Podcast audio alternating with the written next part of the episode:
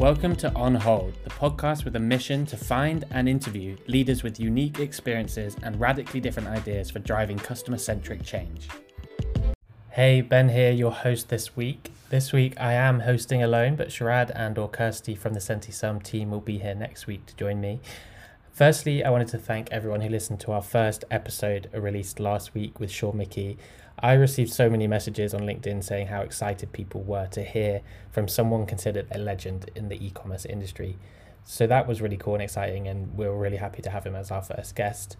This week, I think we've done it again. We've caught up with Augie Ray, who is the Vice President Analyst at Gartner. He focuses on the advisory of customer experience for CX and marketing leaders. Uh, he's also a bit of an all rounder. He was also the voice of customer CX action at Amex, as well as being the director of social media strategy at Prudential and USAA. So he's really been part of some of the biggest American firms out there. And we basically got a ton of free, super valuable advisory today.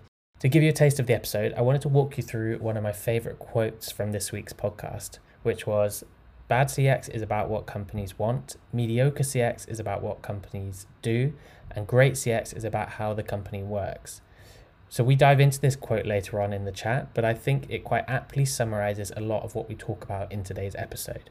What it takes to have really good customer experience. A lot of people seem to come at customer experience from a brand centric point of view, asking how they can improve CX so that customers will take notice and we can acquire them, or we can reduce more call volumes and therefore reduce costs but none of them are asking if these projects are really making customers happier.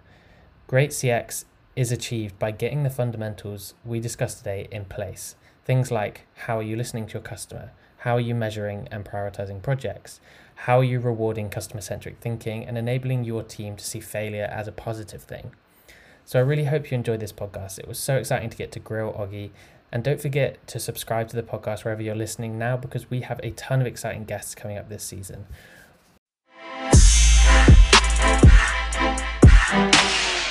I'll just start by saying thank you for coming on and welcome to the podcast. Thank you.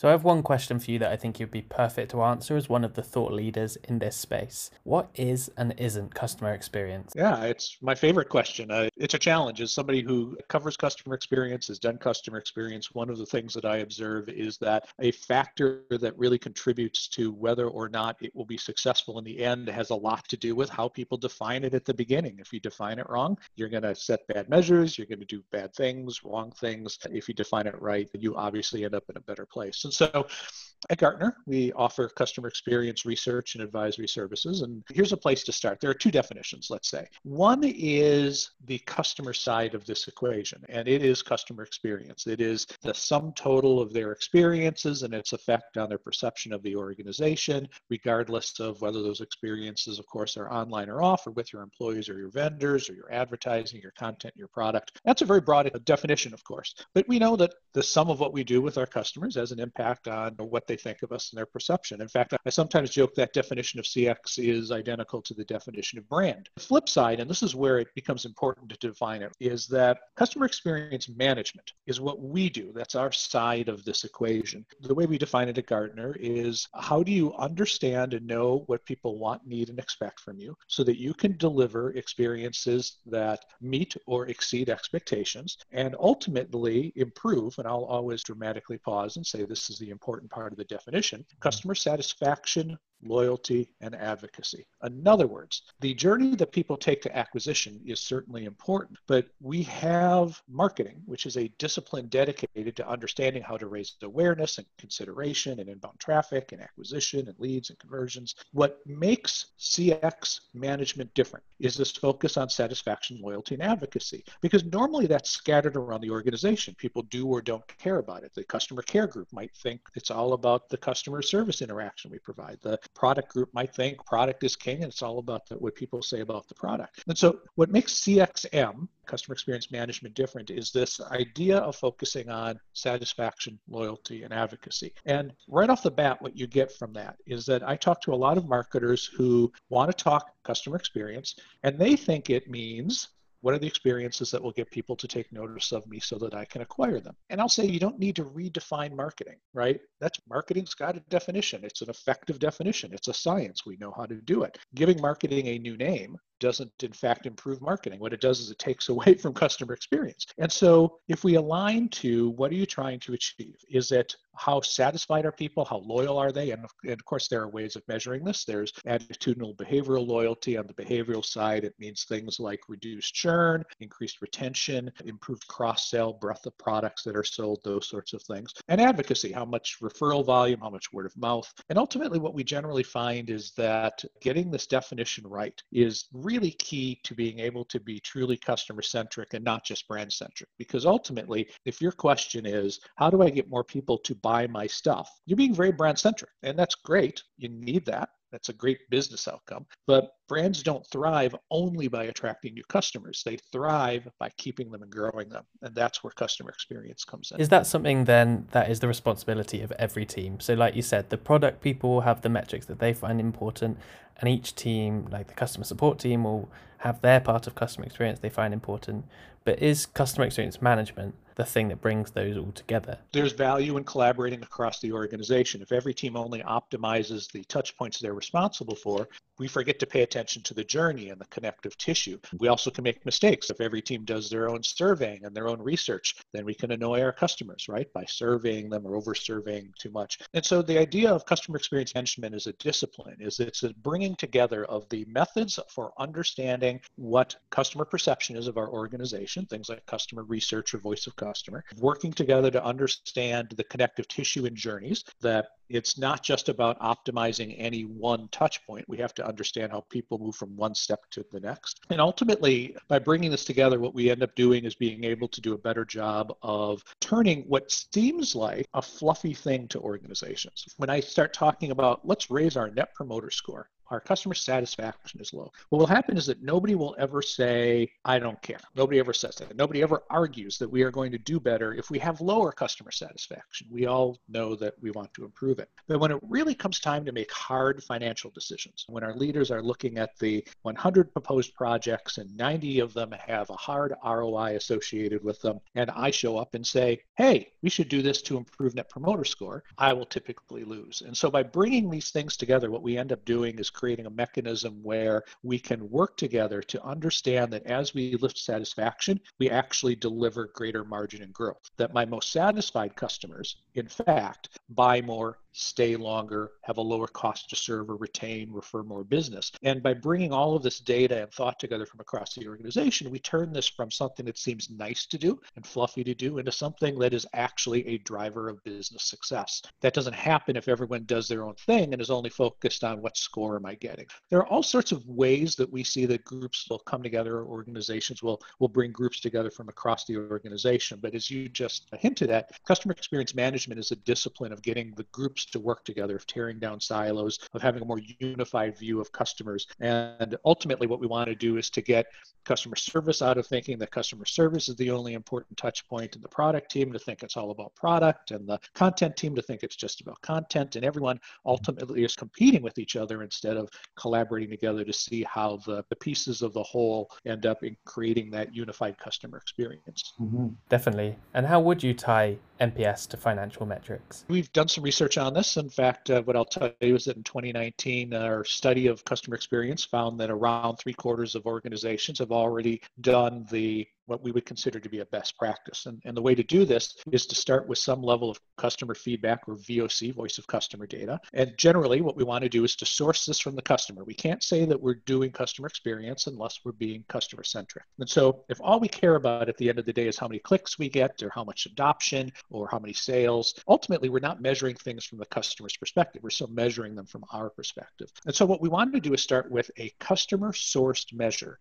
their perception of what they think. Typically, this is going to be things like net promoter score, customer satisfaction, customer effort score. That's our starting. And if we can identify by customer what their scores are and then bring our operational data together, can we demonstrate that? Let's, for instance, use the language of NPS or net promoter score. If we look at our promoters versus our detractors on a, on a customer by customer basis and aggregate the data, can we see that they, in fact, will churn less? Will our promoters churn less? Will they stay longer? Do they call us less often, which means they've got a lower cost to serve? In the B2B world, I have clients that will calculate a cost to retain their customers when it comes time to renewal. How much effort, how many hours is going into retention? And one of my clients found that they had half the cost to renew and retain from their promoters as their detractors. And so what we're really doing is trying to make that customer sourced aspect of their perception the measurement that we then turn into a more financial measure. Let me back out a little bit and just say it this way because this tends to resonate. I have clients and vendors who will want to brief me on their programs, their customer experience programs. One common thing is, that I see a lot is a vendor will say, We are in the next best action and personalization world, and we improve customer experience. And I'll say, Great, how do you measure it? When my clients implement my platform, their conversion rate goes up, their sales rate goes up, they make more money. And I'm like, Great, that's a wonderful business outcome. Another example would be on more the customer service side. I'll have people say we did a CX program to do self-service. As a result, our call volume dropped and we were able to decrease headcount and decrease cost. I'm like, great, that's a great business outcome. But in neither of those cases did we measure whether the customer was any happier. Were they more loyal? Are they less likely to churn? All we did was measure the increase in conversion or the decrease in costs. And so, what we want to do with customer centricity and with this analysis we're talking about is to demonstrate that not just that we will look for the most directly attributable short term financial goals, but that we recognize as we improve satisfaction, as we improve the relationship with our customer, that's a leading indicator of future success. We keep them longer, they spend more, they acquire more from us. And so by bringing this data together at a customer level, look at your NPS promoters, your NPS detractors, and again, it could be CSAT, effort score, anything. Can you demonstrate by bringing your data together that they stay longer and spend more and have a lower cost to serve and perform more business? I have many clients that will do this analysis and find that there is a, essentially, what we're doing is distilling this into a lifetime value question. Do we know that our most satisfied customers drive a higher lifetime value than our least satisfied customers? And if if so, what do we need to do to make our least satisfied customers more satisfied? So that's the general approach. It tends to be quite practical, but a lot of organizations struggle because they may not have the data or the means to bring it together in this way. I think your point there is really interesting about focusing on the wrong metrics. So I think a lot of teams do this. If you're trying to reduce, like you said, the headcount in the customer support team, um, and deflect more tickets and reduce support tickets, it doesn't necessarily mean those people are happier. And I think taking that holistic point of view is really important. Yep. And so what's interesting is we'll try to discourage a lot of my customer experience clients will immediately jump to what am I doing to improve acquisition? What am I doing to reduce costs? And what we would urge is that those are important parts of the story, but make those the secondary part of the story. The primary part of the story, if we're going to do CX, if we're going to be customer centricity, has to be what our impact on the customer is. How are we measuring it? Are we demonstrating it's important? Uh, do you have any examples of people you think are doing this really well? It, it's interesting because people often ask who are the leaders in customer experience, and usually the same sorts of names get mentioned. Everyone loves Disney. Everyone loves Ritz Carlton. Costco gets mentioned. Starbucks gets mentioned. USAA happens to be a firm I worked at. Uh, financial services firm in a category that rarely gets much love. USAA gets some of the highest net promoter scores of any company in the US. And so when you say, what are firms doing well? And we can look at the Amazons, the Apples, and all these companies that I mentioned and say, look, they're doing well. And we know they're doing well because they keep their customers and they don't churn, they grow their customers. And, and as a result, they get uh, market value stock values that are improved because people recognize these are strong brands with strong relationships. The real question you're asking, which is interesting, and this is where we can't begin to point out specific ones, is what are the firms that are trying to become that next USAA or Starbucks or Amazon or Disney that are not right now enjoying a very high level of satisfaction? What are they doing about it? And I have clients that are thinking about their survey programs. How do, when I capture this data, how do I combine it with other data? Much as we just spoke about? And then how do I disseminate it back out to people in meaningful, relevant ways so that what you don't want to just do is report an NPS score across the company. What you want to be able to do, and we've alluded to this earlier, is tell the product people what they need to know as they develop their next product. Tell the customer care people what they need to know as they think about their next iteration of customer care strategy. And so a lot of hard work goes into doing that. And I know organizations that are being enormously effective. I have clients on the financial services side, for instance, that have literally thousands of employees that have their own dashboard telling them information that is relevant to their job from the customer care rep on the front lines all the way up to vice presidents over regions. And so there are a lot of uh, examples of organizations doing the right things. It just isn't always as apparent because we know the, the brands that make us extraordinarily happy. We don't always see the hard work going into making a brand achieve that. What I find a little bit confusing is that there are some companies let's say like Disney, who can be so big but also do this so well. But then there's a lot of corporate companies that we all know that seem to struggle to make any kind of change happen. Why do you think that is? There's a number of factors for that. One of the things that we have to acknowledge is that there are verticals where customer experience is frankly just a little easier, right? If you're Disney and you're in the resort and theme park business, you are inherently in the experience business. Now, I would argue that every company's in the experience business, but at the same time, if you're a bank and what you do is offer checking accounts, what you don't need to do is create a, a theme park that people will experience to tell them to give them a great experience of how to get into your bank. And so there are these verticals that that are a little more challenged. So what becomes important is to focus not so much on the experience, but the customer. That's one of the problems that we see. Another common situation when you focus on the experience, not the customer, is we talk a lot about innovation these days and digital transformation. And I have lots of brands who have asked about a problem that they have, which is they heard that voice technology was hot. They saw all the data of voice devices that are in people's homes these days. And so they said, we're going to be innovative. We're going to have a voice application. And they spend some money, they launch it, and I've talked to companies that are getting literally zero usage of their voice application. Uh, and it's because, and any of us who have these voice devices recognize it, we ask it to play music, we ask it what the weather forecast is, we ask it to turn on and off lights. We generally don't want to have a conversation with our voice application to ask what our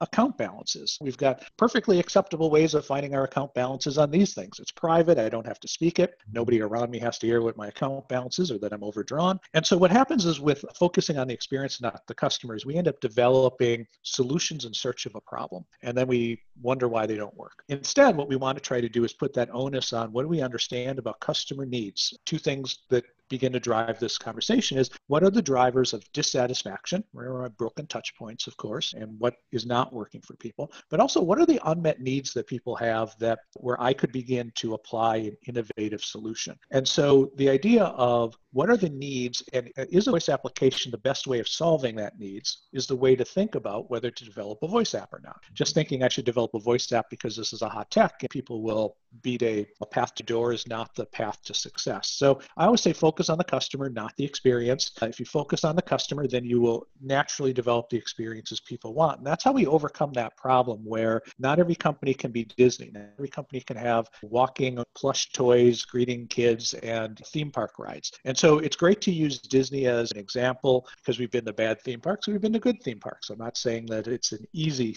easy vertical, but some brands do have it easier. And if you really understand the customer and what their needs and wants are and how your organization is doing in meeting those, you'll be able to find those experiences. Maybe not theme park rides and restaurants, but at least the experiences that your customers want. I definitely agree. In some industries, it's much easier to focus on customer experience. But I think with the banking example, there are um, you know, plenty of challenger banks like Revolut and Monzo in the UK who have dramatically improved the customer experience for people and other banks are now following. Yeah one of the problems in it too so we i just talked about innovation and, and one of the downsides of simply chasing new technology to chase it. The flip side is that what happens with new technology we've seen it in retail we've seen it with banking is that it changes people's needs. And too many organizations get very comfortable with the current situation and they miss that these needs are changing which just brings us back to the conversation of how are you listening to your customers and what their needs are? Are their values changing? And if their values are changing then their needs are changing with them. So it's interesting. Uh, here in the US, I like to point out a lot of retailers are struggling. I'm not saying Best Buy is necessarily the strongest retailer around, but this is a company that five years ago people thought was going to be showroomed out of existence, right? Why do they need all of this physical space? Everything's going online. And what you when you look at what Best Buy did, bringing the best of online and offline together, of really understanding that people's expectations were changing, of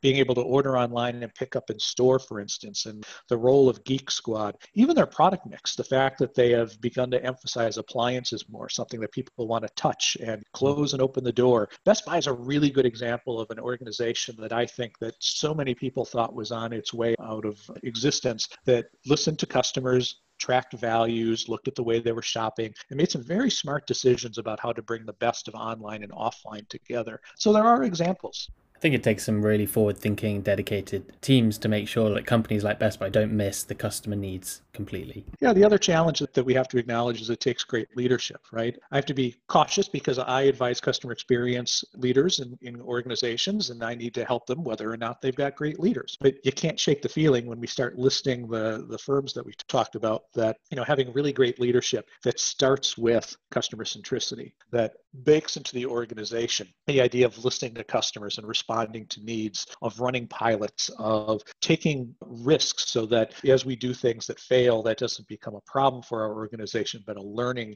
part of the process. And I am a pretty harsh critic of Jeff Bezos for many reasons, I will tell you, but I have to give him uh, a lot of credit for structuring an organization that is built from scratch to be so focused on customer needs that they are able to explore these things. And, and so often we think of Amazon as a company that just succeeds. They succeed at everything. Mm-hmm. And I love to point out, they tried to launch a competitor to Android and iPhone. There was the uh, Fire phone that came and went awfully quickly. It was a pretty dismal failure. It didn't last in the marketplace longer than 18 months, I don't think. Amazon can fail, but they're always trying new things and they don't let their failures define them. And that's a, a really important aspect of this that gets lost when we are trying to talk about a customer centric organization. Definitely. And it seems like great leaders will take a risk and will invest in getting the voice of the customer into the experimentation process for sure.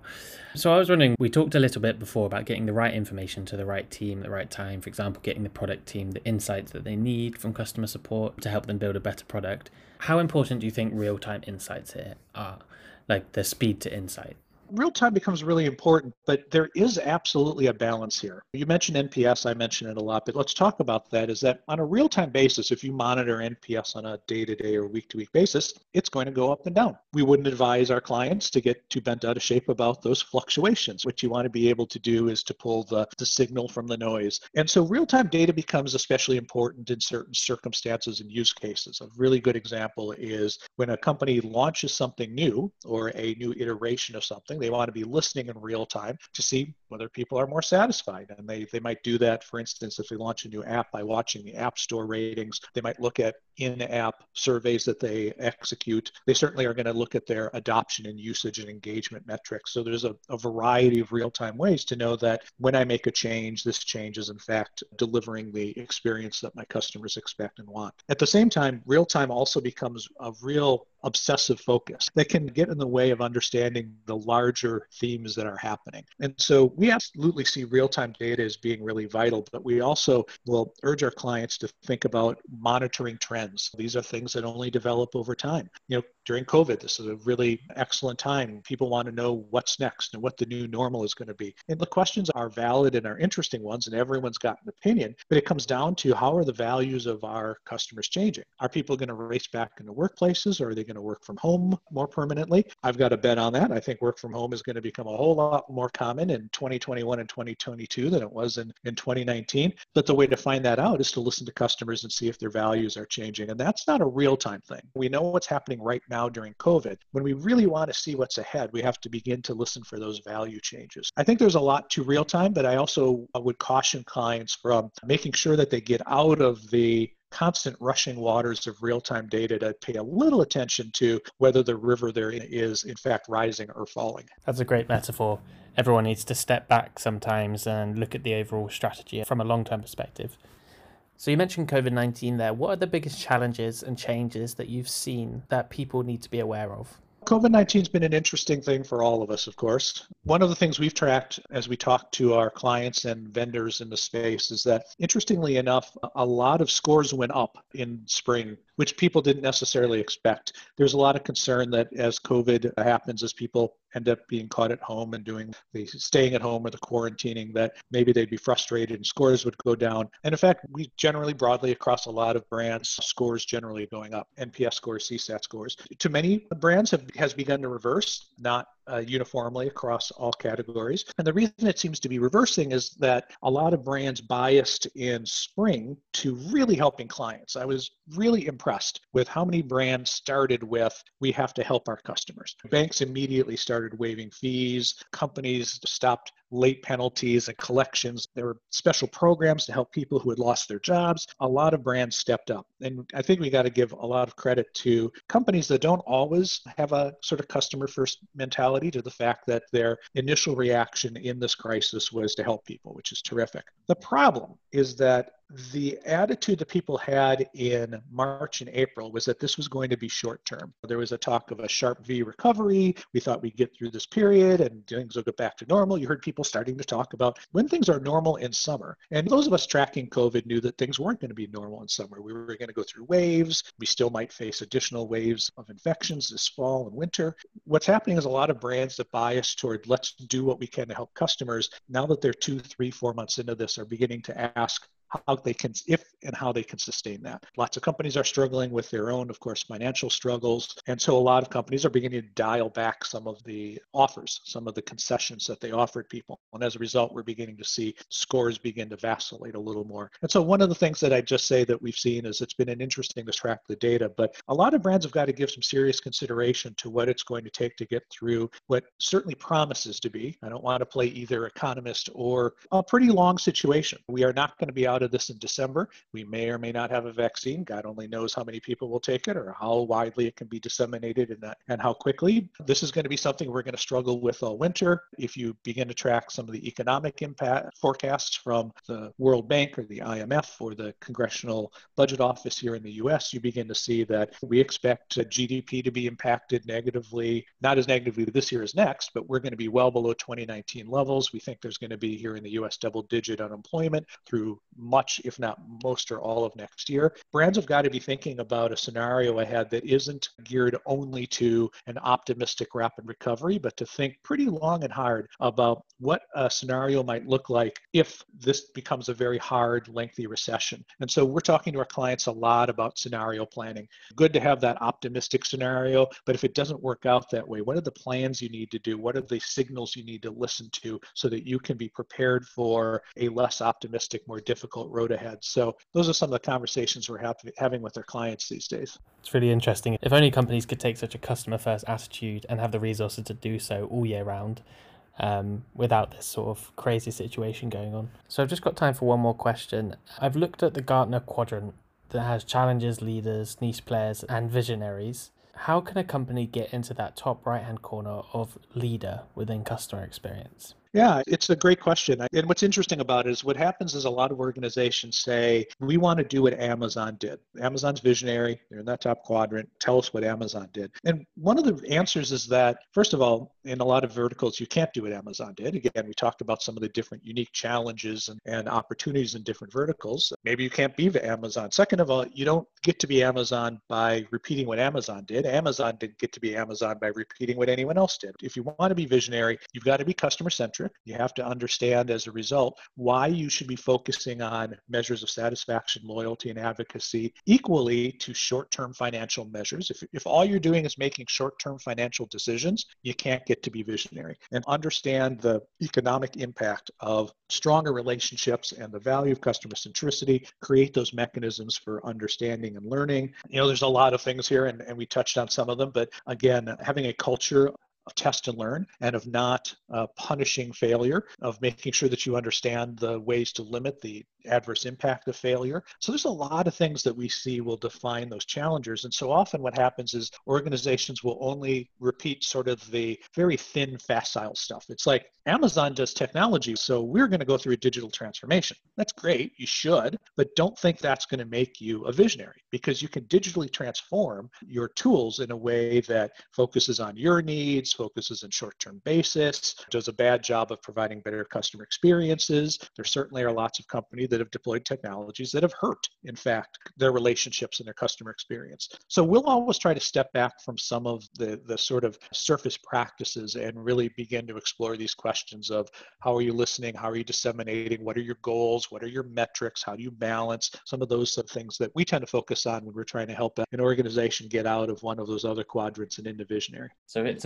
getting the building blocks very solidly in the right place Yeah, I posted something on LinkedIn last week that really generated a lot of interesting buzz. But I said, um, bad CX is about what, what companies want. And we talked about this. Brands will say, I want more conversion. So what's the CX that I should provide? Mediocre CX is about what companies do. So what I'll see is a lot of brands, they haven't taken the time to do that listening we've talked about. They're just biasing the action. We're going to implement this and that, and we're going to do this and we're going to that. And if I say why, they don't know. It seems like it would provide good CX. Everyone agrees, but you know it's based on internal assumption, and that's mediocre. Really great CX, to your point, is about how the company works, which is weird because people expect that great CX is going to be about the customer, and it, ultimately it is. But it is how are you listening? How are you learning? How are you focusing? How are you measuring? How are you prioritizing? It is really about how the company works, and is it is it going to reward and implement a customer centric culture? Augie, I think that's a really impactful and poignant place to end the chat. Thank you so much for coming on. It's really been great chatting to you, and we've learned a lot today. Thank you. I appreciate the time. Thank you so much for listening to this week's podcast. I'm just coming in at the end here to say we have an amazing newsletter that not only notifies you when a new podcast is released, but tells you all of the content that we've made during that week, all around what the guests have said, deeper analysis, other interviews, that kind of thing. It's really something that is actually worth uh, subscribing to. That's our aim, at least. Um, if you like this podcast, please share it. Thank you. See you next week.